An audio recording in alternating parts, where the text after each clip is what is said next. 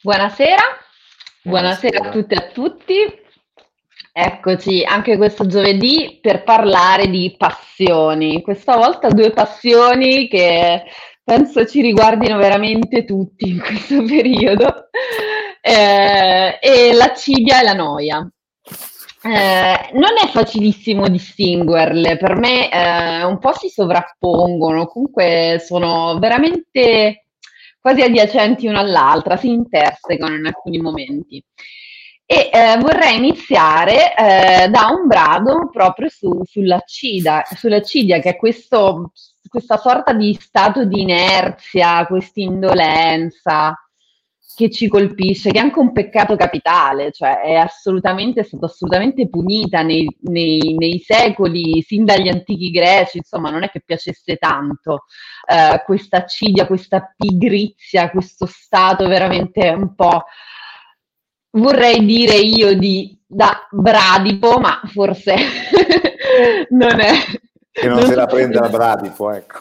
Eh, esatto, allora inizierei, intanto che le persone iniziano ad arrivare, con un brano, eh, un pezzettino tratto eh, da un autore che ha parlato tantissimo di accidia e di noia, ehm, proprio come stato esistenziale, è uno del Jean-Paul Sartre, e quindi vi leggo un pezzettino dalla nausea, che è un libro che sto proprio leggendo in questi giorni, quindi è capitato perfettamente.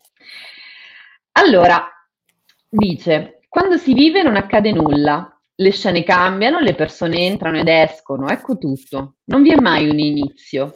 I giorni si aggiungono ai giorni, senza capo né coda. È un'addizione interminabile e monotona. Di tanto in tanto si fa un totale parziale. Si dice, ecco, sono tre anni che viaggio, tre anni che sono a Beauville.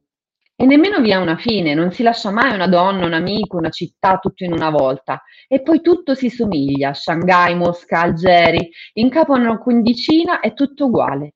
Una volta ogni tanto, raramente si fa il punto, ci si accorge che ci si è appiccicati a una donna impelagati in una sporca faccenda, la durata di un lampo. Poi la sfilata ricomincia, ci si rimette a fare l'addizione delle ore e dei giorni, lunedì, martedì, mercoledì, aprile, maggio, giugno 1924, 25, 26. Vivere è questo, ma quando si racconta la vita, tutto cambia. Oh, beh, lui è proprio un emblematico. Però la cosa che, che mi interessava guardare di questo, di questo brano è, eh, aspettate se mi sentite male. Mm, gracchia un po'. Gracchia un po', mi dispiace. Vabbè, dovrò andare avanti così.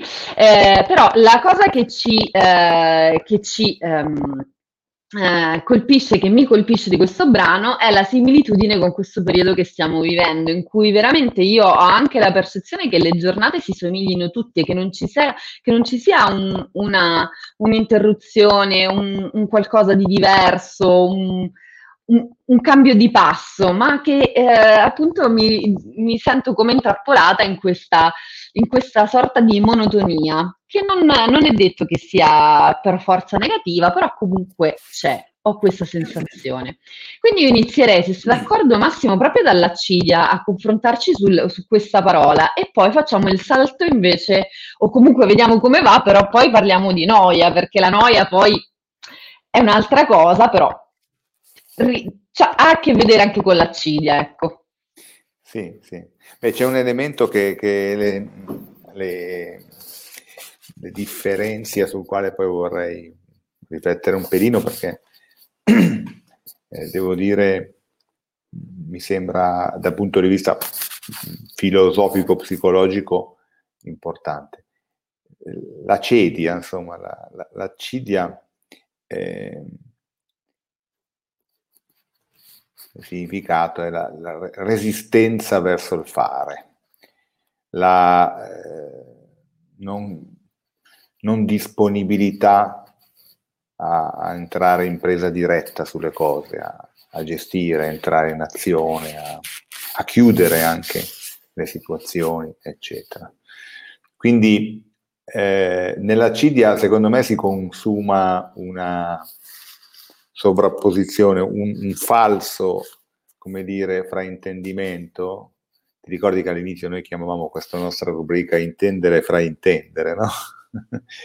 e, e, cioè si, con, si, si, sovrappone questa cosa, si spaccia per non c'ho voglia, mm-hmm. si spaccia per mh, mm, non ne vale la pena, si spaccia per eh, sono stanco, devo riposarmi. In realtà qualcosa che a me sembra essere di più una paura, la paura di fare, la paura di esporsi, la paura di entrare in azione, no? C'è una resistenza rispetto al fare, un'opposizione rispetto al fare, tipico per esempio di alcune forme anche di, di malessere psichico importante, come, come nella depressione, come no? Sì. Ciò vogliano. Ecco, spesso i genitori quando portano i figli eh, da me ne, nelle comunità, quindi situazioni anche dal punto di vista eh, psicologico molto, spesso molto gravi, li descrivono come non c'ha voglia di lavorare, non c'ha voglia di fare le cose, si alza sempre tardi. Mm-hmm. No? Ecco. E a mio avviso non, non vedendo la drammaticità e il dolore che c'è dietro, ma proprio per potersi proteggere da questo eh, naufragio. Ecco. Nell'accidia ci può essere più che più che un peccato, intendendo per peccato, come dire, un atteggiamento quasi eh, volontario di non fare, ci può essere proprio l'angoscia e quell'atteggiamento di quel, di quel naufrago che, che, dice ma no, io non vado neanche in barca, proprio perché si è fatto troppo male, proprio perché ecco, non, ha, non, non ti dice neanche no, guarda, sono andato una volta, è finita male, non ci vado più. No, ti dice forse non ne vale neanche la pena, non era poi così importante, come fa la volpe con l'uva nella, nella favola di Esopo. No? E, e, quindi mh, c'è sicuramente nella Cidia una nostra parte che, che, non vuole esporsi, non vuole entrare in una dimensione responsabile nel senso etimologico che già indagammo ai tempi, cioè di sì. dare, di, di dare delle, delle, risposte, di, di, rispondere di ciò che si è, di ciò che si fa, di ciò che si vuole eh, intraprendere, eccetera. Quindi c'è, come dire, nella ciglia, a me sembra di vedere, e, e, a me sembra che la parte poi che anche beh, a un clinico come me, ma anche in, in generale a chi vuole intraprendere una, un, un, percorso di aiuto, insomma, chi vuole usare la relazione per aiutare. Ecco, io quando, quando penso alla CIDIA penso a una persona che mh, dichiara di non, di non aver voglia di giocare la partita ma in realtà è una persona che, che sceglie di non giocare per paura di perdere. E infatti vita... c'è proprio questo elemento di volontà, secondo me, che è importante sottolineare eh sì. nella, nell'accidia. Sì, è la non volontà, come mm? Sì, la non volontà. Una non volontà, sì, sì, sì. Una, una, una, non volontà. una mancanza, un'anomalia. Sì, sì, sì, sì, sì. Un opporsi a, a, all'entrare in azione, un opporsi a, a fare le cose, eh, in qualche modo anche per l'accidioso in sé è più facile pensarsi, eh, passami il termine, lazzarone, eh, mm-hmm. inetto, piuttosto che pensarsi angosciato, troppo preoccupato, assillato dal, dal, dal cadere, dal non farcela, no? E per riportarlo ai giorni nostri, Massimo, perché poi secondo me è interessante, no? Ma anche nella vita di tutti noi. Adesso faccio un esempio, poi magari sì. le persone, se volete, commentate certo, e eh, certo. raccontateci dei vostri esempi di accidia quotidiana. Eh, però a me capita, ad esempio, mi sono detta all'inizio di questo secondo lockdown, appunto noi siamo a Milano, io mi sono detta mi devo organizzare, devo assolutamente eh, continuare, cioè continuare a fare sport, eh, alzarmi presto la mattina, andare a camminare perché è importante, perché voglio mantenere un ritmo, perché certo. se no mi lascio andare, perché altrimenti mi faccio prendere da questa cosa che eh, non lo so, o lavoro oppure mi, mi spalmo davanti a una serie su Netflix e non è produttivo. Però è capitato, è capitato e eh, e me ne sono resa conto, nel senso il problema forse dell'accidia è proprio il fatto di mh, non voler vedere questa quasi rinuncia. Sì, beh, che... innanzitutto tu te, te, ne sei resa conto e quindi sì, sì, sì, perché nel meccanismo dell'accidia c'è un'operazione di contrabbando, no? io la mia fatica, eh, come dire, la, la vendo come non dico uno status symbol, ma un modo di essere. Dico, ma no, io non sono il tipo, ah, l'elogio della cidia, no? No, sì, sì. Eh, no non è così. E, tra l'altro è molto insidiosa, è molto pericolosa,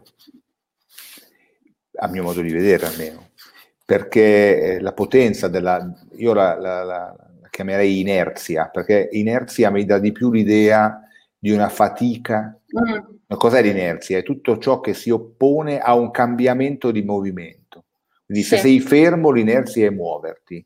Se sei in movimento, l'inerzia è fermarti. fermarti. È sempre inerzia. No? È, la, è la, la, forza che, in cinematica, insomma, in fisica, è la forza che un, un corpo oppone a un cambiamento di stato dinamico. Quindi se è fermo deve muoversi, se, se è in movimento si deve fermare. E tutto quello che oppone in termini di forza è inerzia.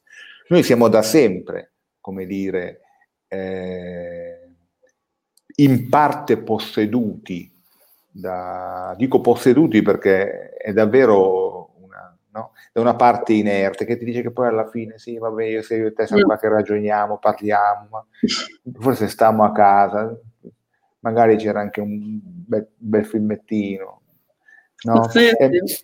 perché devo andare in pizzeria, la faccio arrivare perché devo andare al cinema? Mi faccio l'abbonamento su, no? Perché devo perché è faticoso tutte le volte chiudere un mondo per entrare in un altro, no?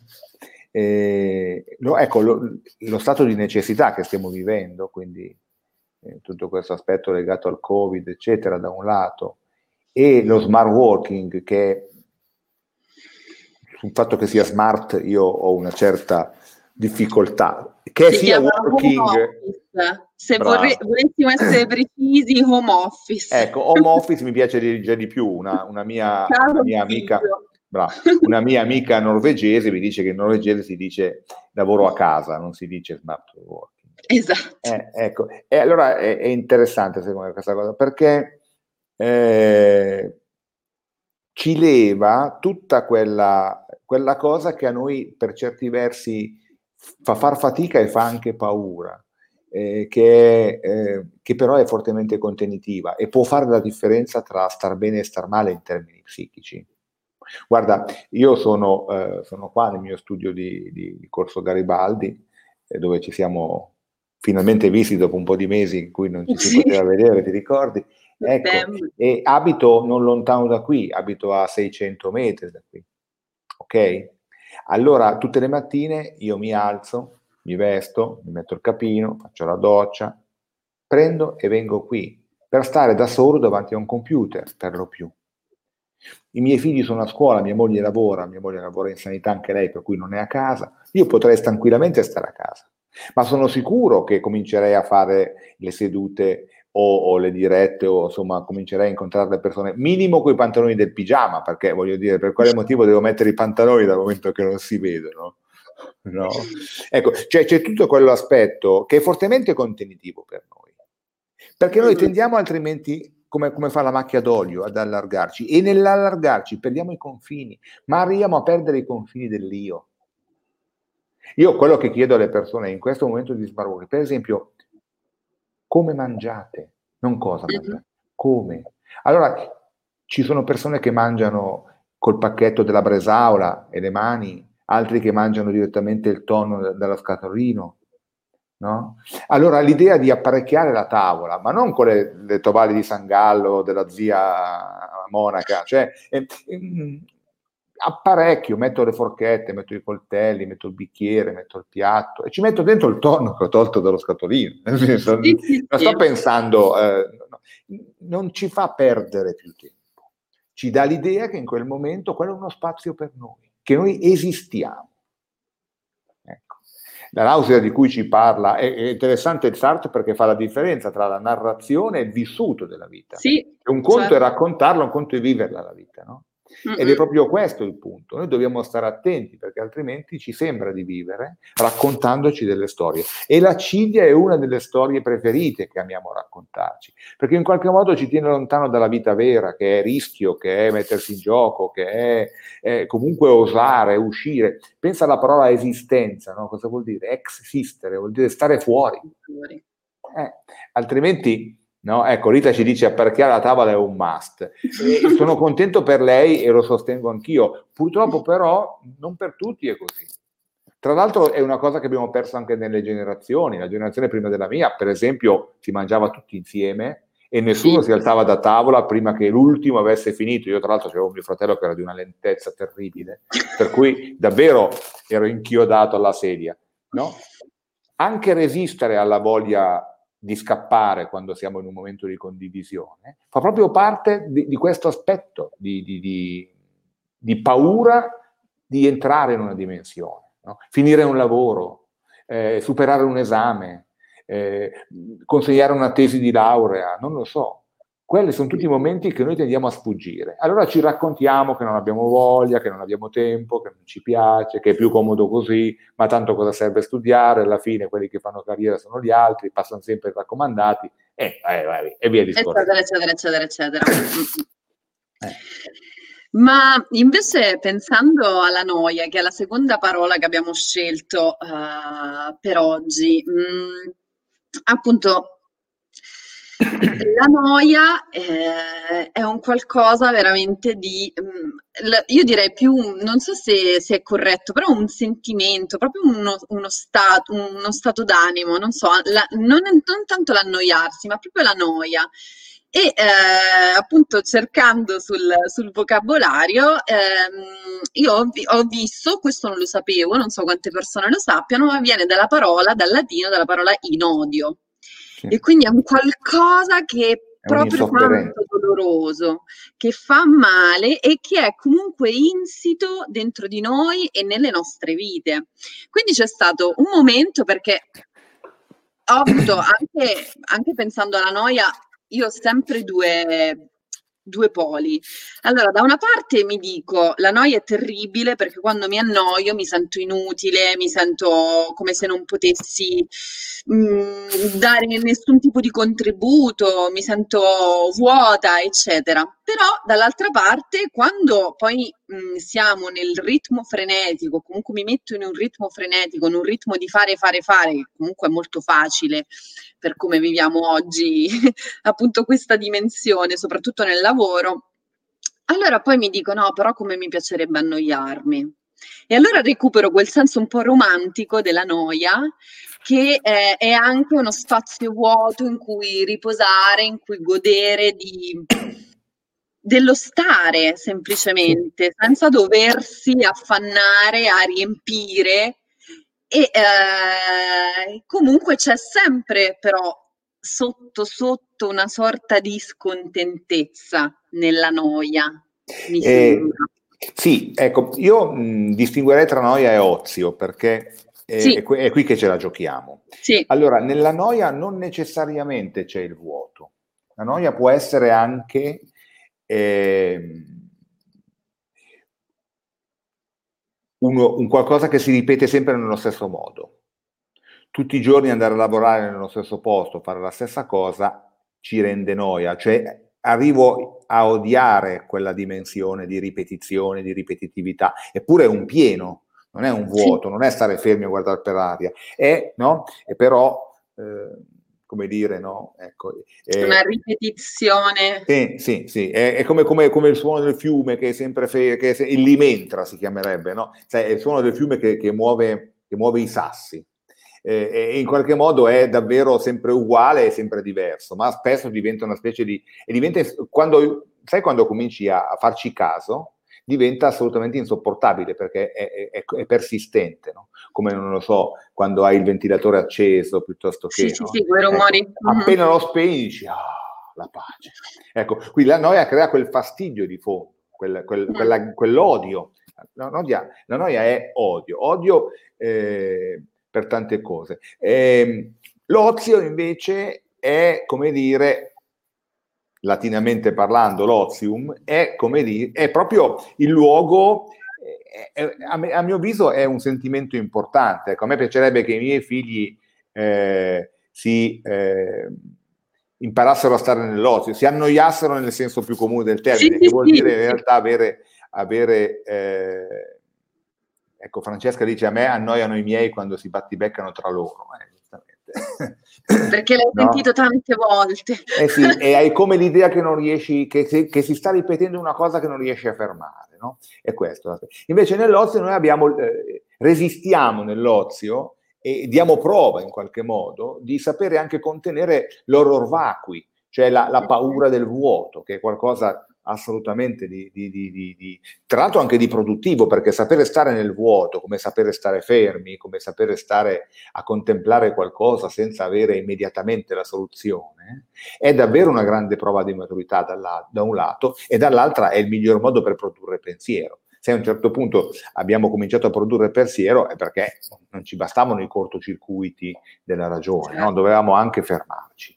Quindi l'ozio a me sembra una cosa, e poi il fatto che l'ozio sia il padre dei vizi a me conforta molto, cioè i vizi sono la cosa più bella che abbiamo, i vizi. Dai. Infatti, eh, ci dà un po' di pepe. Ma sì, poi per carità cerchiamo di non praticare i vizi distruttivi, quelli, quelli che ci sì. farebbero solo male, però se ogni tanto eccediamo, se ogni tanto... No, è proprio perché reagiamo anche a questo vuoto che percepiamo attraverso l'ozio. Nella noia c'è un aspetto che può essere anche distruttivo. La noia è anche, uscire dalla noia spesso per molti di noi vuol dire eh, interrompere anche cose molto produttive, cose che potevano dare. No? La noia ci porta ad abbandonare il lavoro, a cambiare lavoro, a cambiare le cose, sì. a rompere le relazioni, a, a, fare delle cose eclatanti. C'è tutta tu che ti occupi poi di, di, di impresa, eccetera. Eh, eh, c'è tutta una letteratura di grandi manager per esempio, che a un certo punto fanno delle cazzate incredibili e si vanno praticamente a buttare fuori da dove sono. E una delle spiegazioni che c'è è proprio quello, per poter ricominciare la scalata ricominciare da zero, no? E in qualche modo per rimotivarsi, perché a un certo punto non, non sentono più la motivazione. Ecco, nella, nella, noia c'è un odio che arriva dal fatto che, come ci direbbe Enrico Berlinguer, abbiamo perso la spinta propulsiva, non abbiamo più quel, quel fuoco che ci, che ci, fa andare avanti. No? E, e, questo è, è, secondo me è pericoloso, è anche un po' distruttivo. Mm-mm. Perché nella noia noi diventiamo distruttivi, rompiamo qualcosa per, eh, ecco. Dall'altra parte, sapere tollerare anche questo sentimento di odio, sapere contenere questo, è anche l'unico modo per crescere, perché è proprio nella ripetitività, è proprio nella ripetizione che noi cresciamo. No? Mm-hmm. Io ricordo, io ho praticato così, eh, con a me piaceva molto, poi il fatto che fossi bravo era tutto da discutere, in ogni caso il, il Tai Chi, no? Ecco, uh-huh. nel Tai Chi c'è la ripetizione continua, ecco. Spesso nel Tai Chi provi delle rabbie, delle... perché sono tre mesi che continui a ripetere gli stessi movimenti, no? Ecco, io ricordo, tu calcola che il Tai Chi forma completa sono 108 movimenti, io dopo due anni avevo fatto i primi 12, capisci? Per cui avrei dovuto campare 70-80 anni per uh-huh. arrivare a farlo tutto. Ecco. Allora, queste dimensioni no, in cui non vediamo la fine, in cui ecco, creano questo tipo di noia. Lo stare a casa costretti, più che, più che l'accidia, è la noia che potrebbe la noia. Uh-huh. che ci può fare cose sconsiderate anche, no? ci può far fare cose di cui magari ci pentiremmo, ma io pensavo alle esperienze, pensavo un pochino di più alla filosofia orientale, no? A tutte quelle sì. esperienze legate alla noia o a quello che potrebbe sembrare veramente noioso come la meditazione, ad esempio, sì. oppure ci sono questi luoghi, gli ashram, dove appunto sono anche in Italia, ci sono alcuni alcuni posti attrezzati, però tu quello che vai a fare in questi ashram è semplicemente eh, meditare, stare fermo, eh, hai il divieto di parlare con gli altri, partecipi alla vita collettiva, quindi vuol dire che cucini, eh, lavi, la mattina ti svegli alle 5, ognuno ha il suo compito, ma non ci si parla, c'è solo tipo un'ora al giorno al massimo dedicata agli scambi. E ehm, c'è proprio questa dimensione di noia che in realtà va a sviluppare una connessione, cioè quello che, che si tenta una connessione più profonda con se stessi e anche con l'universo. Quindi secondo me questa è una dimensione di noia. Io non so se resisterei sinceramente, perché comunque si possono fare anche delle settimane in questi luoghi e ci sono persone che vivono così la loro vita. E, e, mi chiedo appunto se questo tipo di noia sia eh, davvero forma, possa essere anche per noi formativa, perché noi non, diciamo, nella nostra cultura occidentale non ci siamo troppo abituati, o meglio, pensiamo magari agli strambi tipo gli eremiti o quelli che, che se ne vanno a stare da soli e quindi non lo so, neanche li conosciamo, non li tocchiamo, non ci parliamo. Mm-hmm. Ma vedi, Però nella filosofia orientale. Vai, vai, vai eh, io ricordo uno dei precetti del Tai Chi che ti dice crescere togliendo. Mm-hmm. Cioè, per noi crescere vuol dire aggiungere sempre, no? Sì. Per cui io sono capace di sollevare 10 kg, poi allora provo a farne 12, poi riesco a correre 10 km, ne voglio fare 15, poi faccio la maratona, poi faccio l'Ironman. No? Per me crescita è aggiungere sempre. Nella filosofia del Tai Chi, per esempio, e di, di gran parte delle filosofie orientali, invece, è togliere. Cosa vuol dire togliere? Vuol dire togliere tutto quello che è inutile. Il Tai Chi si dice togliere gli angoli, no? Un movimento con angoli è un movimento imperfetto, un movimento invece armonico e, e fare meno fatica. E togliere da tutto, io eh, quando dico questa cosa penso sempre a, a, una tavola, peccato che non sapevo la, la, la, la, potevamo, a parte che prima che capivo come si faceva a pubblicarla era passata la mezz'ora. In ogni caso, eh, portà, eh, una, è stata una bella mostra a Milano anni e anni fa, io ho conservato il, uno, una tavola. La mostra si intitolava I tori di Picasso. Mm. Ed era, ah, eh, era, un insieme di tutti i tori che Picasso aveva eh, disegnato sì. nella sì, a triennale. Eh, allora, i primi tori, quelli dell'età giovanile, di, erano tori perfetti, erano tutti belli. Poi mano a mano che va avanti, diventa... Alla fine l'ultima tavola era una specie di... No. Il classico disegno che io per far arrabbiare mio fratello dico, beh, quello sono capace di farlo anch'io. Insomma, è un cultore di arte, uno che insomma è molto approfondito da questo punto di vista. È, è proprio quello, cioè lì c'è l'eidos, del toro. Quello è il toro. Tutto il resto è inutile in quanto è, come dire, non, non descrive altro. La torità, tra virgolette, mm-hmm. sono quelle due linee lì. Allora, quella è la crescita. Quando io sono... Allora, la pratica della rarefazione del linguaggio, la rarefazione dei movimenti, tutta questa cosa a mio, a mio modo di vedere, è proprio, come dire, una ricerca anche di eh, essenza. In fin dei conti ci sono un milione e mezzo di mele diverse, ma io mhm. voglio sapere che cos'è la mela. Non la Fuji, la Modi, la, la Golden, no, la mela. Allora, se, se cerco la mela, probabilmente in due tratti riesco a farla. E quello è l'elemento che tutte le mele del mondo hanno in comune, ovvero l'essenza è il massimo della crescita se ci pensi. Eppure sì. è per differenza è che arriva, per, è togliendo. A me sembra che l'ozio più che la noia, in questo caso, a mio modo di vedere, è, è proprio sostare in una radura in cui c'è un vuoto e forse comple- come dire, eh, contemplare questo vuoto può, può, portarci da qualche parte. Ecco.